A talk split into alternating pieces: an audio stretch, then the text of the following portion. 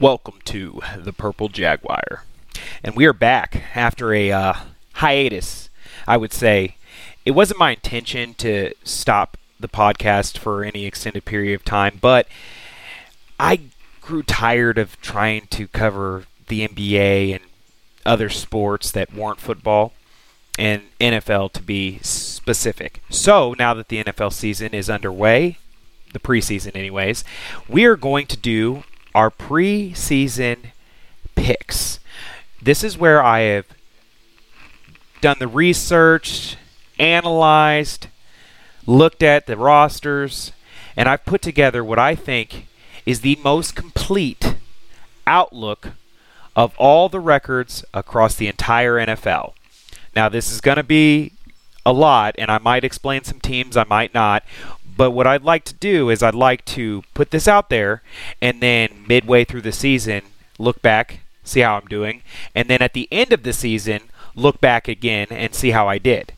So, without further ado, here we go. So, we're going to start with the AFC, and we're going to start in the AFC North. So, the AFC North I have as follows the Bengals at 12 and 5, the Ravens at 11 and 6, Steelers at 9 and 8, and Browns at 8 and 9. I think this is one of the toughest divisions throughout the entire NFL, and I do think it's going to be a slugfest in this division. And it will probably go to the last weeks of the season to see who makes it into the playoffs as a wild card. Now, for the AFC South, I have the Jaguars pretty much running away with this division at 12 and 5. Now, a lot of my win loss category is conservative in my opinion. The Jaguars could easily go 14 and 3, um, 13 and 4, but I like 12 and 5 because it leaves a little wiggle room for a bad game. You know, uh, we've watched Trevor Lawrence in his last playoff game throw four picks in the first half, so let's see if he if that's him or if the second half is more of what Trevor Lawrence is going to be this year with Calvin Ridley coming back to the team after his suspension. So, Jaguars at 12 and 5, Titans at 8 and 9. I still don't like the Titans quarterback situation. I don't think Ryan Tannehill is going to bring you over the hump. I do like that you added a piece with uh, Hopkins, and I like Burks. He's a good two wide receiver. So I think that the skill p- pieces are in place, but I do not think you have the quarterback to really fight it out in the AFC. So Titans at eight and nine, Colts five and twelve. Respectfully, I think Anthony Richardson can be something great in years to come, but this year is going to be a lot of growing pains. He only played 13 games in college. He is a raw talented athlete, and I think he'll get five wins and he'll play respectably, and they'll have hope for the future. Now, the Texans we know is going to be a laughing stock. They drafted CJ Stroud. His first playoff game, which is not a lot that you can get, he just looks uncomfortable. He looks like a rookie. And I think as far as that roster's built, I wouldn't even be surprised if they move to Davis Mills halfway through the season just to kind of save CJ Stroud. So there's not a lot around him. They're going to be looking to fight for a first round draft pick next year, which they are giving to someone else. Next, AFC East. Now, AFC East is going to be in competition with the AFC North for the toughest division in the entire NFL. So, with the AFC East, I have the Bills winning the division again, going 12 and 5. I think they made some key moves to put them in the right direction. They now have Miles Sanders from the Eagles. They also drafted high a tight end in Kincaid, and I think that he's going to be an instrumental piece for Josh Allen's growth. So I actually look for Josh Allen to have a breakout year, or at least get rid of the interceptions, have more of a safety blanket. So we got Bills at 12 and 5 we have the Jets at 11 and 6. Now this is this is the hard one. Do I I I like the Jets defense. I like their defense. Do I think that they're going to be able to put it together on offense? I think as long as they're scoring 17 to 20 points a game, on offense, and that's not asking much. I mean, some of the lowest ranking teams on offense last year averaged 19 points. Their defense is elite, like next level. So I like the Jets to go 11 and 6, but be second in the division, so they'll get a playoff spot.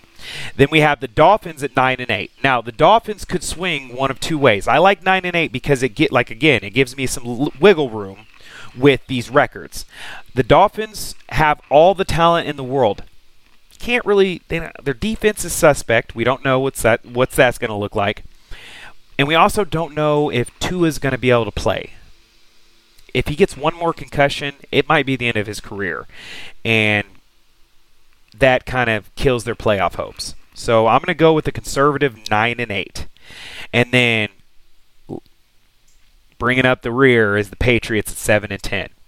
Now, as of today, it's rumored that they are going to sign Ezekiel Elliott. I don't think it matters. I think their defense is going to be in the top 10 this year, but their offense is not going to produce enough points to be able to keep up with all these other teams in the AFC.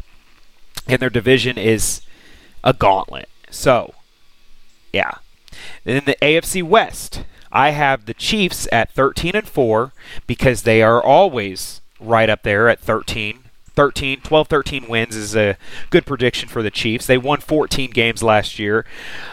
And there were some times during that season that we didn't I mean, obviously, I'm a Chiefs fan, but there was there they struggled. They struggled to win games against bad teams. They had two tough games against the Broncos, who are going to be even better this year. So I think 13 and four is realistic.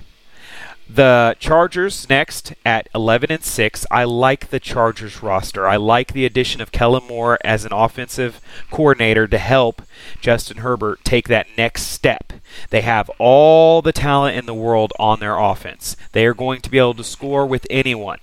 If their defense can stay healthy, they have all stars on the defensive side of the ball. But they find a way to lose to the Chiefs twice a year, every year. So that's two losses. And then there are going to be some games where Justin Herbert maybe isn't doing enough or is trying to do too much. And so I see them going 11 and 6. Strong team, but again, the NFL, especially the AFC, is the best it's been in years. So it's going to be tough. I like the Broncos at 10 and 7. Now 10 and 7 is me actually being a little bit more liberal with them we don't know if they're gonna if Sean Payton's gonna be able to put this team together, especially a year after just a catastrophe, if you will. Their offensive line looked rough in the first game of the preseason. That's not to say that they won't, you know, figure it out and get it together, but 10 and 7 is me being nice. I wouldn't be surprised if they still go 8 and 9, 9 and 8. And then we have the Raiders who might be in the sweepstakes for Caleb Williams next year at 3 and 14. I just I don't believe in Josh McDaniel. I don't think they should have moved off Derek Carr and the way they did it left a bad taste in my mouth as far as that organization's concerned. They have one good defensive piece. They do have Davante Adams, but who's going to throw him the ball? Is Jimmy Garoppolo going to be the quarterback we think he is, or was it the Kyle Shanahan system that made Jimmy Garoppolo good? So we're going to find out a lot, but I think 3 and 14 is fair. Now let's move over to the NFC. Now the NFC is the way I view the NFC is it can be tricky or it can be what's the word I want to use? deceiving because you'll see the records and you'll think, wow, this team's really good. And we did that last year with the Eagles. We thought the Eagles were a complete and total juggernaut. Now, I know they ran up against Patrick Mahomes and Andy Reid, and I mean, you see what happened. But if you look at the stats, whenever they played competent quarterbacks, they were giving up a lot of points on defense. Now, can they make turnovers? Yes. They are ball hawks over there, but they did lose some pieces.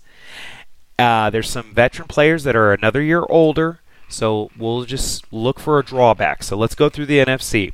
So we're going to start with the NFC North. And I think the Vikings are going to take a step back.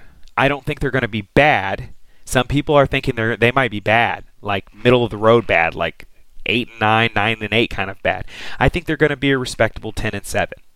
I think that they aren't going to win as many of those one score games as they did last year. Their defense is terrible, like the worst in the league. And I know I like Kirk Cousins. I think he's a above average quarterback. I think he has great talent around him. But they got rid of Dalvin Cook, who was a great running back to kind of keep the offense on the field and keep them from being exposed by their defense. He's no longer there. And so I do think that the Vikings take a step back.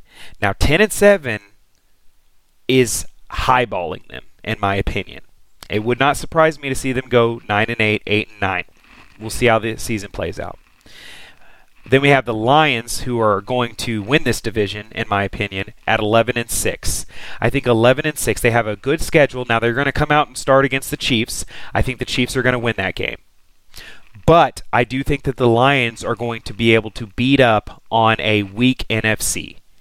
And I think that the Lions have enough talent on offense to really, really turn some heads this season. And so I look for the Lions to win this division at 11 and 6. I look for the Bears to be respectable this year. And that is a huge step in the right direction. I think they got all the pieces that they need to to make sure Justin Fields is what they think he is, which is a franchise quarterback. And I think the Bears are going to go 8 and 9. I think that they they they have a lot of young pieces on defense. Their offense, they're going to have to get some you know reps together. They're going to have to start gelling, but I think they have a solid young tight end. They have a really good one receiver. They have a good two receiver, and their quarterback is dynamic. So if he gets some time and he starts getting comfortable, I look for Justin Fields to have a huge fantasy year. But as far as win loss, I like eight and nine for them. And then I see the Packers going six and eleven. So here's the thing with the Packers. The Packers have a good young core of receivers. I like the receivers. They have fantastic backs and Aaron Jones and A.J. Dillon. Fantastic backs. Jordan Love is in his fourth year. And I think that they're going to have to use Jordan Love like the 49ers use Brock Purdy. Whereas there is some limitation there there's going to be some decisions that are taken out of his hands. Their offense is going to run on one or two options get the ball out, throw it away. I think it's going to be very vanilla, which makes for a predictable game plan. And I think that's not going to bode well because their defense is nothing like the 49ers. Their defense is not going to win them games. Their defense might keep them in games, but it's not going to win games for them. And so I look for the Packers to take quite a step back and start realizing that they need to rebuild. And so I like the Packers at 6 and 11. So we have the Lions winning the NFC North. The NFC South is a stinker. Is an absolute stinker. So I have the Saints winning the NFC South at 11 and 6. I think Derek Carr is going to have career high stats. I think that the Saints offense is going to be very good, especially again, caveat all this with they're in the NFC. They're in the NFC South. 6 of their games are going to be against pretty average to bad teams. So I think the Saints are going to have good statistics. They're going to look good on paper. I don't know how they're going to compare to the juggernauts of the NFC, and absolutely they're mid middle tier in the AFC. But in the NFC South, they're going to be dominant. I have them going 11 and 6. I have the Falcons behind them at 7 and 10, which again, their quarterback's name is Desmond Ridder. That's all you need to know. I have the Panthers at nine and eight. The Panthers might squeak into the playoffs, maybe. I have to go back through my records and see where they would sit, but I think that they might squeak into the playoffs. I like Bryce Young. I like his his his command. He seems to be very mature for his age. He has all the skills except for height and weight. He's just small and short. But we've seen quarterbacks have success being small and short if they have a pretty sharp brain. And so I think they could go 9 and 8 and maybe sneak into the playoffs in the last wild card spot. I also have the Bucs going 5 and 12. The Bucs are they're paying the bill for going to get Tom Brady, paying a lot of players. The bill's coming due and you're going to be in turnover for a couple years. And that's just the way it works. You got a you you got a Super Bowl out of it. That's great. But the bill's due. It's time to pay. In the NFC East, this is going to be the most competitive um, division in the NFC. And I have the Cowboys actually winning the NFC East, going 13 and 4. I like them to be the one seed out of the NFC. I say this because they added more talent to the offense while still keeping intact their top tier defense. I think that as long as Dak Prescott doesn't turn the ball over as much as he did last year, which is not asking much, they should have all the talent in the world to be able to score 28 points a game, roughly 25 28 points a game, and their defense is only going to allow 14 to 17 because their defense is opportunistic. They have a fantastic defensive line. I would say their defense is second to only the 49ers in the NFC. So I like the Cowboys to go 13 and 4. I had the Eagles going 11 and 6. I have them coming back down to earth a little bit. Their schedule is going to be harder. They are going to have a little bit of a Super Bowl hangover. They didn't bring all the people back on defense that they had last year. Um, they did bring their offensive line back, so I think their offense is still going to be potent. But I do think their defense is going to allow other teams to score, like they did the Chiefs. Chiefs carved them up like a Swiss cheese, and so I think other pe- teams are going to watch that tape and see what the Chiefs did, and Eagles are going to get a little bit exposed. They are going to make the playoffs. They are going to be a wild card. They are still going to be good. I have the Giants going nine and eight. They're going to take a little step back because they're the Giants. And Brian Daboll, while he is coach of the year, why he is one of my favorite coaches to watch. Daniel Jones is Daniel Jones. And with all the stuff that happened with Saquon Barkley, with the fact that we still don't know any of the names of your wide receivers, I think Isaiah Hodgins, I think is your number one and you have Darren Waller, while is a fantastic talent, is injury prone. So I like the Giants take a step back, go nine and eight. They might be fighting for that last wild card spot in the NFC. And then I have the Commanders going seven and ten. With this being the toughest division in the NFC, I think one of the teams is going to have to look like that, seven and ten, because one of those teams is going to continually get beat up on by the other teams. So the Commanders do have the potential to have a very good defense. Sam Howell's their quarterback, even with Eric Bieniemy, which we've already heard some chitter chatter about how tough he is on the players out of their camp. I still say seven and ten, and I don't think it's a bad seven and ten. I think it's a close games, divisional opponents, things like that. Seven and ten. All right, NFC West. Last one. Woo. NFC West, I have the 49ers winning at 12 and 5. 49ers are good regardless of who's behind center. That's just the way it is. They have Deebo Samuel, they have Brandon Aiyuk, uh, they have George Kittle, they have Christian McCaffrey. I mean, good night. The only reason I feel like they weren't even close in the NFC title game was the fact that they didn't have a quarterback on the roster that could throw a pass. So I do feel like the 49ers are still going to be a strong team. They will be fighting with the Cowboys for the number one seed, but ultimately I think the Cowboys are going to win that out.